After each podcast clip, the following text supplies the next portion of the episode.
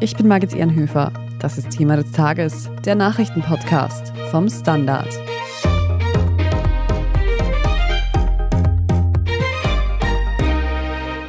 Um ein ganzes Grad Celsius könnte sich das Klima in weniger als 80 Jahren erwärmen. Und zwar allein aufgrund der Lebensmittelindustrie. Das zeigt eine neue Studie. Denn vor allem die Produktion von Fleisch und Milch bedeutet einen gewaltigen Ausstoß an Treibhausgasen. Wir sprechen heute darüber, welche Klimasünder es in der Lebensmittelindustrie sonst noch gibt. Wir fragen nach, warum ein Grad Klimaerwärmung so problematisch wäre und ob es in der Lebensmittelindustrie noch Spielraum gibt, um dieses zu verhindern. Und wir sehen uns an, was diese neuen Erkenntnisse für unsere gewohnte Art der Ernährung bedeuten. Reinhard Kleindl aus der Standard Wissenschaftsredaktion. Wenn ich so an die Gründe für die Klimaerwärmung denke, dann denke ich dazu allererst an Schwerindustrie, dampfende Abgase, CO2-Ausstoß, den Autoverkehr natürlich und eigentlich weniger an Essen. Jetzt zeigt aber eine neue Studie, die du dir angesehen hast, dass Essen gar nicht so irrelevant ist. Warum denn eigentlich nicht? Ja, genau. Der Bereich der Lebensmittelproduktion ist halt inzwischen riesig und natürlich hat der wie alle anderen Industriebereiche einen CO2 Fußabdruck. Bei der Lebensmittelproduktion kommt noch dazu, dass da ganz viele andere Gase im Spiel sind. Es ist schon auch bei der Industrie zum Teil eben Methan im Spiel, wenn es zum Beispiel um die Ölindustrie geht, aber es dreht sich doch das meiste dort um CO2. Und in der Lebensmittelproduktion ist das anders. Nun gibt es genau zu diesem Thema eine neue Studie. Du hast sie dir angesehen.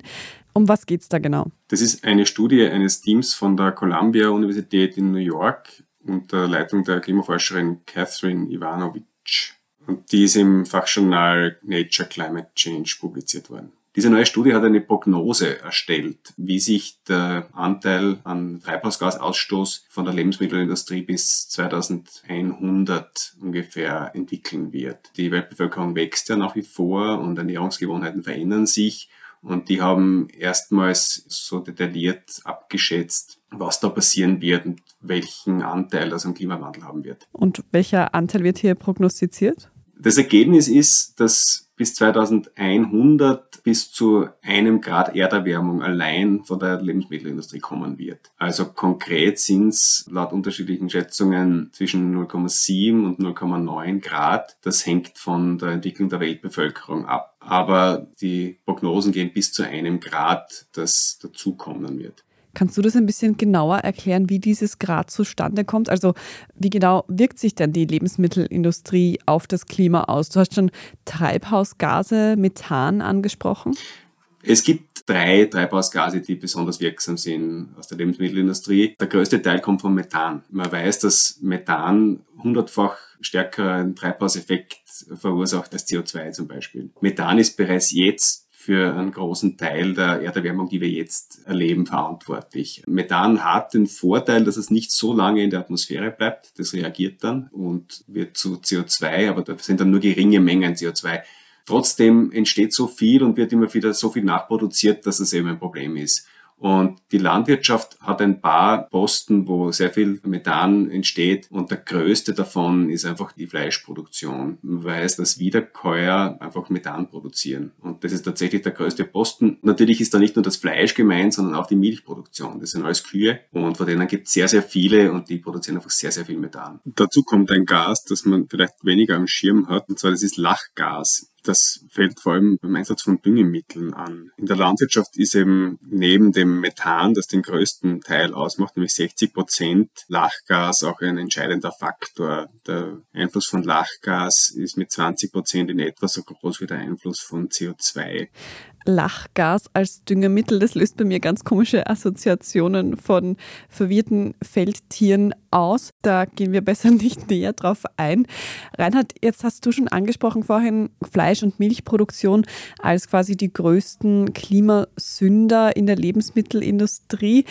Gibt es außerdem noch Bereiche, die besonders problematisch sind? Ja, es gibt einen Bereich, der vielleicht in unseren Bereichen eher überraschend ist, und zwar ist das der Reis. Reis ist für große Teile der Welt ein ganz wichtiges Grundnahrungsmittel und die Reisfelder, die überfluteten, dort erzeugen Bakterien sehr, sehr viel Methan auch. Und das ist tatsächlich auch ein relevanter Faktor, der da etwas schwächer ist als der aus der Fleisch- und Milchproduktion, aber der auch relevant ist. Okay, das heißt, wenn ich das mal so ein bisschen zusammenfasse, das große Problem in der Lebensmittelindustrie sind einfach die Treibhausgase, die da entstehen. Und da sind die größten Treiber Fleisch- und Milchindustrie und Getreide wie Reis, wo eben dann Methan entsteht. Und auf der anderen Seite die Düngemittel. Genau. Wie du vorhin gesagt hast, prognostiziert diese Studie eine Klimaerwärmung um ein Grad. Ist denn das wirklich schon fix oder gibt es da Spielraum? Da gibt es zum Glück Spielraum. Also es ist so, dass dieses Team hat sich verschiedene Möglichkeiten angesehen, wie man diesen Wert reduzieren könnte. Und worauf man sich zuallererst konzentriert hat, war eine Veränderung der Produktionsmethoden einfach. Also da gibt es verschiedene Ansatzpunkte.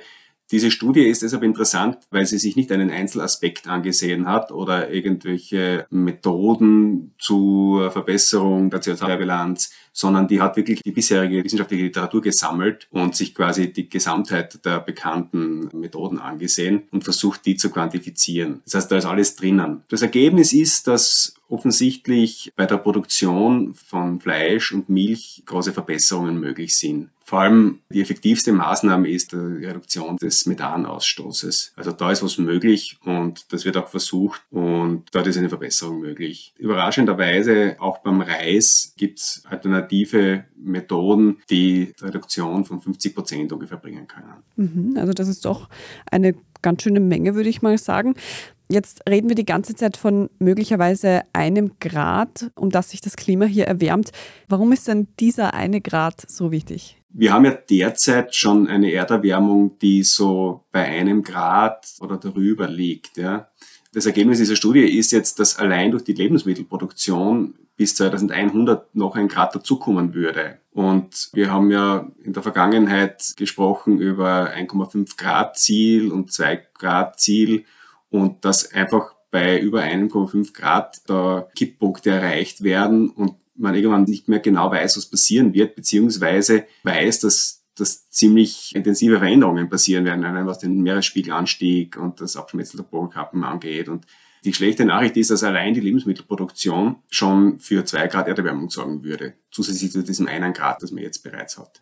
Um das jetzt aber nochmal ganz genau festzuhalten und zu klären, diese 1,5 Grad oder 2 Grad Ziele, die oft Thema sind, wenn es um die Klimakrise generell geht, ist da diese Lebensmittelindustrie schon immer mit einberechnet oder ist das jetzt ein zusätzliches Grad, das dann noch dazukommt, das man bisher eigentlich gar nicht beachtet hat? In den bisherigen Prognosen ist die Landwirtschaft natürlich berücksichtigt, aber das ist jetzt eine Studie, die eine neue Qualität hat von der Genauigkeit, weil bisher war einerseits, hat man es nicht so kleinteilig angeschaut und andererseits hat es da Berechnungsmethoden gegeben, die immer den Einfluss anderer Treibhausgase in CO2-Äquivalenten angegeben haben. Und da ist die der Ergebnisse dann schwierig. Und das ist jetzt eine Studie, die wirklich sich den Einfluss von Methan und von Lachgas separat angeschaut hat. Und deswegen ist die genauer und ist jetzt der künftige Maßstab. Das heißt, da muss man da auch nochmal nachkalkulieren, wahrscheinlich in den Gesamtberechnungen. Wir machen jetzt eine kurze Werbepause und sprechen dann noch darüber, was wir auch in unserer Ernährung anpassen könnten, damit die Klimaverträglichkeit vielleicht besser wird. Wir sind gleich zurück. Schaffen wir es noch, die Erderhitzung zu stoppen? Wie verändert künstliche Intelligenz unser Leben? Wie werden wir in einer heißeren Welt leben, arbeiten, urlauben? Und wann fahren Autos autonom? Ich bin Alicia Prager. Und ich bin Florian Koch. Um solche und viele weitere Fragen geht es im Podcast Edition Zukunft und Edition Zukunft Klimafragen. Wir sprechen mit Expertinnen und Experten und diskutieren Lösungen für die Welt von morgen. Jeden Freitag gibt es eine neue Folge.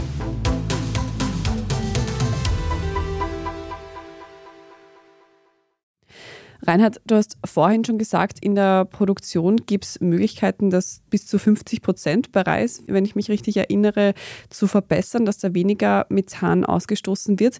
Aber was könnten wir denn selbst eigentlich auch tun? Müssten wir da unsere Ernährung vielleicht auch anpassen? Das ist auch ein Bereich, den sich diese Studie angeschaut hat. Man hat eben zuerst die Produktionsmethoden unter die Lupe genommen und dann auch wirklich Ernährungsgewohnheiten. Und wir wissen alle, Ernährungsgewohnheiten sind sensibel, weil die auch kulturell gewachsen sind und einfach ein großer Teil unseres Lebens sind.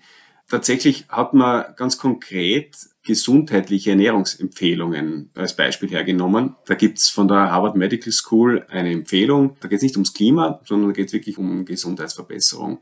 Und da wird zum Beispiel empfohlen, äh, wenig Fleisch zu essen, also Schweine- und Rindfleisch zum Beispiel einmal die Woche und auch Fette mit gesättigten Fettsäuren, also zu vermeiden. Und der Effekt von der Umsetzung dieser Empfehlung, wenn man das global umsetzen würde, dann kommt da eine starke Reduktion dieses Treibhausgasausstoßes raus. Einfach durch die Reduktion vom Fleisch und von der Milch hauptsächlich. Mhm. Gibt es denn außer einer, ich nenne es jetzt mal Ernährungsumstellung für manche vielleicht, manche machen das vielleicht eh schon genauso, noch etwas, was wir tun könnten? Was natürlich auf jeden Fall was bringt, ist bewusster Umgang mit Lebensmitteln. Also alles, was man wegwirft und nicht isst, ist natürlich ein Problem. Diese Dinge sind kein großer Teil der Studie gewesen, aber das weiß man, dass das einen Effekt hat. Ne? Mhm. Reinhard, bis wann müssten wir denn unser Ernährungsverhalten so weit verändern oder vielleicht auch die Produktion, damit dieses eine Grad nicht erreicht wird? Kann man das sagen? Es gibt da ein paar Richtwerte in der Studie. Sie schauen sich an, was passieren würde, wenn man bis 2050 zum Beispiel das Energiesystem CO2-neutral bekommt. Das würde auch fürs Lebensmittelsystem natürlich einen großen Unterschied machen. Das würde allein für 17 Prozent Reduktion der Treibhausgaseffekte sorgen. Also da ist schon eine Übergangsfrist eingerechnet. Ähm, bei Reis zum Beispiel könnte man bestimmte Sachen sofort umsetzen, wird dort angeregt und könnte zum Beispiel auf die Art so 20 Prozent ungefähr von diesem Effekt wieder reduzieren. Da wird ja schon davon ausgegangen, dass es nicht alles sofort passiert. Es ist sogar so, nicht alle Kulturen essen viel Fleisch zum Beispiel. Also da wird auch unterschieden. In Indien zum Beispiel ist der Fleischkonsum sehr gering. Da geht diese Studie auch von einem Anstieg aus, auch in den optimistischen Szenarien. Es ist eher so, dass in den Ländern, wo eben entgegen den Gesundheitsempfehlungen sehr viel Fleisch gegessen wird, dass dort zum Beispiel eine Reduktion angenommen wird, weil es auch eben andere Gründe hat, das zu tun. Ja.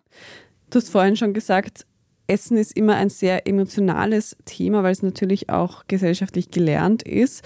Und ich kann mir vorstellen, dass jetzt Kritikerinnen so argumentieren, ja, die Lebensmittelindustrie, die brauchen wir, um zu überleben. Wenn man das Klima retten will, dann soll man bitte woanders einsparen. Würdest du dem zustimmen oder würdest du da etwas entgegenhalten?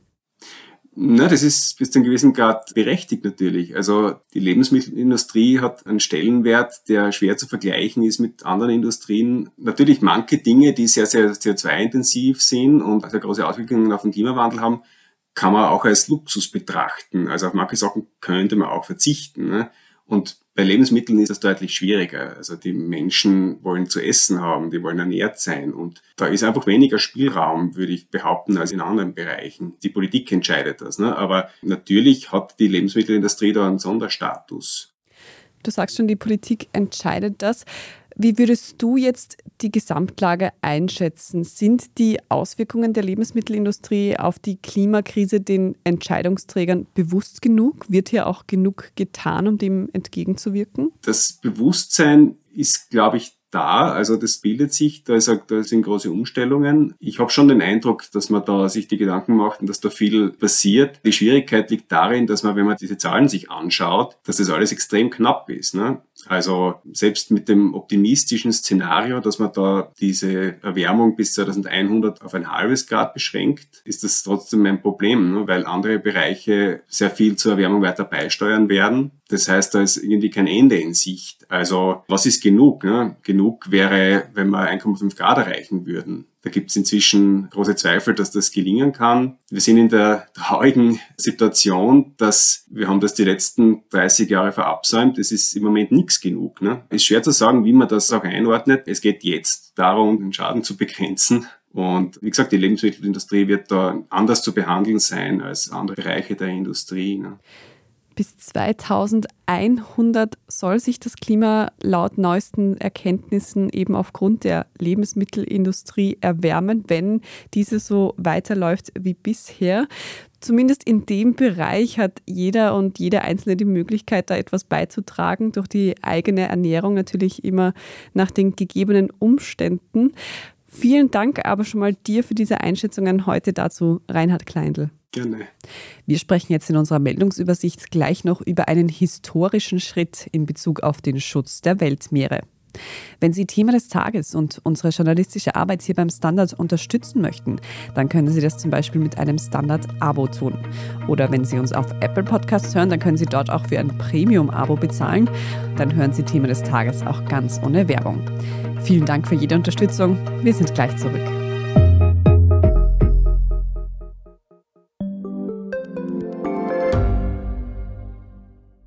Bin Doris Prisching. Und ich bin Michael Steingruber. Und gemeinsam sind wir Serienreif. Das ist der Standard-Podcast über die spannende Welt der Serien. Genau, bei uns erfahren Sie faszinierende Details über House of the Dragon und die Ringe der Macht. Und restlos alles über satanische Spiele in Stranger Things. Wir widmen uns Seriengrößen von Obi-Wan Kenobi bis zu RuPaul. Und zerlegen die neueste Marvel-Serie. Wenn nötig. Serienreif, euer Streaming-Podcast, jeden zweiten Donnerstag eine neue Folge.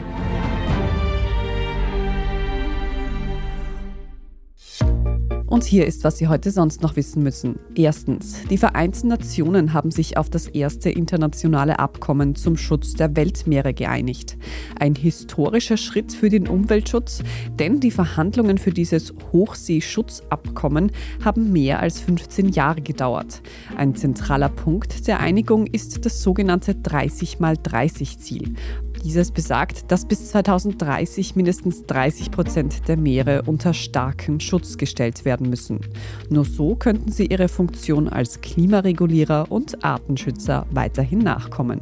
Zur Hohen See gehören übrigens zwei Drittel der Ozeane und damit sind diese weitgehend rechtsfreier Raum. Denn derzeit wird nur etwa ein Prozent durch internationale Abkommen geschützt.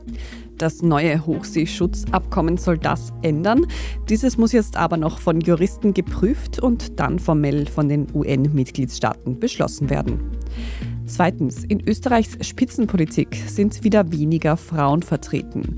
Durch diverse Regierungsumbildungen ist der Frauenanteil in der Bundesregierung im vergangenen Jahr von rund 47 Prozent auf rund 36 gesunken. Das hat das Institut für Parlamentarismus und Demokratiefragen berechnet. Aber nicht nur in der Bundesregierung, auch im Nationalrat und den Landesregierungen sind weniger Frauen vertreten. Österreich liegt damit nur noch knapp über dem EU-Durchschnitt. Gesamteuropäisch ist ein leichter Anstieg des Frauenanteils in Spitzenpositionen zu erkennen. Vorbildreiter ist dabei übrigens Spanien.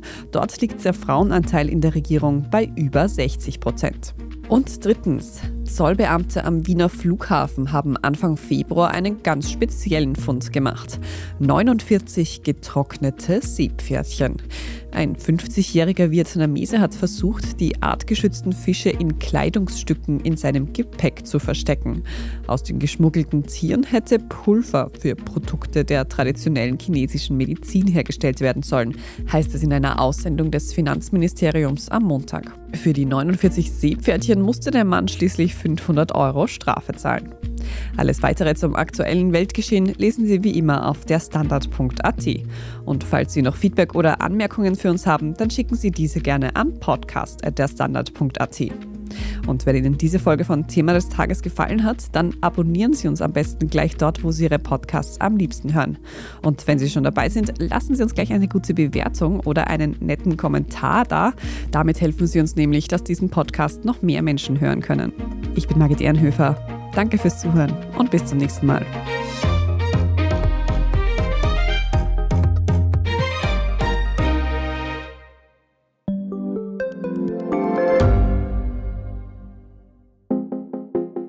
Offene Beziehung. Wie funktioniert das? Und wie sieht eigentlich die Arbeit einer Domina aus?